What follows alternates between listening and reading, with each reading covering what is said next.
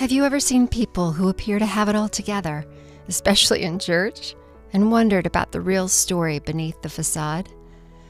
Or how about this? What's your story?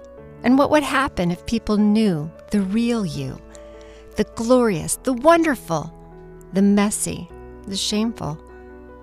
Listen in as we tackle hard questions of faith and following Jesus. Welcome to She Seems So Normal Stories Not Shared on Sundays with your host. That's me, Leigh Mackenzie. Welcome to episode 42. He Sings Over Me. In the 70s, Waylon Jennings released Amanda on his album, The Ramblin' Man, and the chorus repeats these lines Amanda, light of my life, fate should have made you a gentleman's wife. And yeah, I just sang that. Sorry if your ears are bleeding at this point. Well, more than four decades later, as summer sunshine filtered through an ivy trellis above red and white checkered tablecloths, the music playing on the patio was straight from the 1970s jukebox mix. I was triggered almost to the point of distraction. My heart was beating rapidly, and I couldn't eat or concentrate. All I heard was the music. My solo singing stopped after preschool graduation. Memories flooded my brain like a movie reel projected onto a cracked wall. As preschool bus lights flashed, the driver asked me to sing for the kids. So I sang my way to preschool, and at the end of the day, I sang all the way back home. Little me also remembers driving to job sites in Red Room Guy's big truck, a pioneer in preform concrete. He built prisons and hospitals all over the West. Singing to the radio at the top of my lungs, he smiled and constantly encouraged me to learn those country and Western songs by heart.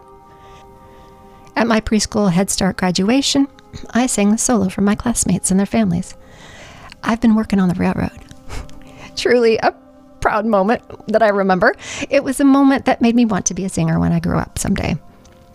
Celebrating that night by sipping Shirley Temples in the Highway Tavern and daintily eating tiny shrimps in cocktail sauce, I imagine being the queen of the world. To have such success in each such extravagant food I fondly remember peeling back the aluminum top from the tall footed glasses and delightedly fishing out each delectable piece with a tiny appetizer fork. My joy would be short lived. Lurking at the back of this tavern was a banquet hall turned storage room where they kept black stacked chairs and tables. The Red Room. I've known its location since the very first PTSD event, but I have never before trusted my own recall of the things that happened there. Later, I stood in smoky bars in front of countless jukeboxes, singing for people seated at high top red leather covered bar stools that lined every carved wooden Western tavern. Always dark and gloomy, those places had windows that were filthy from a hundred years of nicotine clouds, the once cheery curtains stained with yellow tar. In every place each night, my sister and I sat helplessly tired and waiting to go home. The smoke and the drunks were the same too thrilled when I was beckoned to sing. One time I even stood on stage with Faron Young. For three minutes of adorable entertainment, I was the trained monkey, a flash in the pan until people got back to their drinks and their loud, slurred conversations. Sometimes my song and dance prompted a round of drinks on me. The crowd cheered, then laughed as my primary abuser cussed me out when the song was finished, and after my dismissal, the spotlight quickly fading, I shuffled back, dejected, to the dark booth in the corner. The enemy tempts you to do what he asks and then makes a fool of you for doing it, doesn't he? I wonder if my abuser secretly enjoyed the masquerade of showing everyone his little possession, but then was immediately jealous of their pleasure in my entertainment. Red Room Guy bought me breakfast, usually sweet milky tea with toast or hash browns. I guessed to a child molester, providing my room and board, I was worth the cost of tea and toast but that doesn't seem to be fair barter for a child whose sexual abuse ended before she could spell Czechoslovakia. After school at a bar where yet another jukebox played the same country music and the stools were covered in the same red vinyl, I could order anything I wanted, usually an icy glass of Coke and chips or a candy bar. He gave me quarters galore for video games.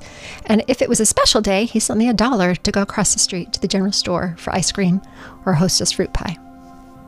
More than 40 years later, triggered by music from one barbecue birthday dinner, I realized this man valued me in junk food and video games. Waylon's chorus and harmonies chased me, echoing through the ensuing hours, haunting me to the point of tears, and eventually leading to a panic attack the next day. The worst PTSD attacks seemed to always happen in my bedroom, and this one came while lying in bed face to face with Christopher. I confessed the anxiety and its root, this horrifying song, and all it represented. You need a new song, baby. My husband looked into my teary eyes with empathy. Will I ever not be crying? I wondered. I can't even think of a new song. This is on repeat every 10 minutes in my head, and I can't get it out, I explained to Christopher miserably. Sing to me. Sing me something else, please.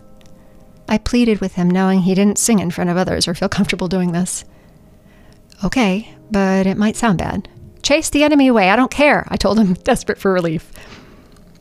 So he started slowly. It was a song from his father, one that Jack used to sing to Christopher and his siblings before bed each night, and it was a song I knew so well. I've sang it to my own babies. If you'll be M-I-N-E mine, I'll be T-H-I-N-E thine. And I will L-O-V-E love you all the T-I-M-E time. You are the B-E-S-T best of all the R-E-S-T rest. And I will L O V E, love you all the G I M E time. Sing it again. And he did. As he sang it faster and faster, just like his dad did when my husband was a little boy, we began to laugh like he did as a little boy with his brothers and sisters. The dark shadowed chorus of Amanda dissipated like smoke in the wind, chased away by a song from a father to his son, by the light of the love of a husband for his wife and by God to his people. The Psalms often talk about how God and his grace gives us a new song to sing. If there's a song stuck in your head that brings back dark memories, maybe it's time for a new song.